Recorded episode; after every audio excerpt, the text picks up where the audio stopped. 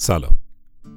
شاید ده یا 15 سال پیش اگر میشنیدیم که شخصی توی اینستاگرام یا توییتر یا حتی فیسبوک داره خیلی زیاد فعالیت می‌کنه و هر روز پست می‌ذاره یا چیزی رو به دیگران معرفی می‌کنه که استفاده کنن برامون عجیب بود و فکر می‌کردیم سر کارمون گذاشتن. مگه اینا تلویزیون و رادیو بودن که توش چیزی تبلیغ بشه؟ اما الان این موضوع برامون خیلی عادی و طبیعیه. انتظار دیدن تبلیغ از هر کسی رو داریم. صنعت تبلیغات توی شبکه های اجتماعی مثل تبلیغات توی دنیای واقعی توی سالهای گذشته حسابی شکل گرفته و آدم های شناخته شده خودشو داره. البته این موضوع هم مثل بقیه موضوع های وابسته به تکنولوژی با کمی تأخیر نسبت به کشورهای دیگه وارد ایران شد. و بازم مثل بقیه چیزهایی که وارد میشه اول ظاهرش رو گرفتیم و زندگی کردیم بعد که یواش یواش دیدیم انگار که یه چیزی این وسط میلنگه رفتیم دنبال اصول و ستون و فرهنگش گشتیم. ولی خب چون یکم دیر متوجه این موضوع شدیم فرعیات و جوانب و حاشیه هاش پررنگتر از اصولشون شدن.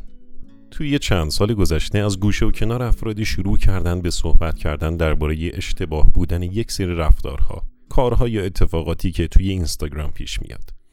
افرادی اومدن و به مدل فعالیت اینفلوئنسرها و افراد مشهور نقد کردند که البته جلوتر با هم دیگه می‌بینیم که همه اینهایی که ما به اسم اینفلوئنسر می‌شناسیم در واقع اینفلوئنسر نیستن. یه عده پیدا شدن و پشت پرده کلاهبرداری های مسابقات اینستاگرامی رو به مردم نشون دادن و خلاصه یه سری اتفاقاتی افتاد که فهمیدیم همه این چیزایی که می‌بینیم همچین جذاب و گوگولی مگولی و مفرحزاد نیستن و یه سری اتفاقات عجیب و غریبی پشت بعضیاشون هست. چیزی که این وسط فکر ما رو بیشتر مشغول کرد این بود که چرا هیچ کسی از درست بودن ماجرا صحبت نکرده؟ چرا کسی از اصول فعالیت با هدف درآمدزایی توی شبکه های اجتماعی چیزی برای مردم نگفته؟ چرا اکثر تبلیغات توی اینستاگرام با یه سری حرکات عجیب غریب همراه میشه؟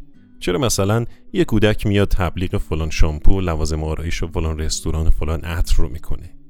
چرا بازی کودک تبدیل میشه به منبع درآمد یه خانواده و هیچ تجربه ای از دوران کودکی ساده و قشنگ خودش رو نمی‌تونه داشته باشه.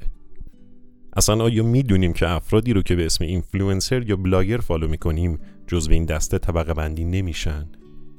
برای همین تصمیم گرفتیم که این پادکست رو بسازیم. که اولا بیایم اینها رو بگیم تا همه بدونیم چی به چیه. بعد بریم توی دنیا ببینیم چه اتفاقاتی پیرامونش افتاده و بعد بیایم سراغ ایران رو ببینیم توی این آشفته بازار چی به چیه. ما توی این سری از برنامه ها قرار با آدم های زیادی هم کلام بشیم. آدم هایی که توی این زمینه متخصص هستن و سالهاست که تو حوزه شبکه های اجتماعی و موضوعات مرتبط با اون فعالیت می‌کنن. سعی می‌کنیم بیطرف و با دید فنی به این موضوع بپردازیم. اگر این موضوع برای شما هم جذابه پس ما رو دنبال کنید تا با هم دیگه بیشتر آشنا بشیم با این دنیای عجیب و غریب.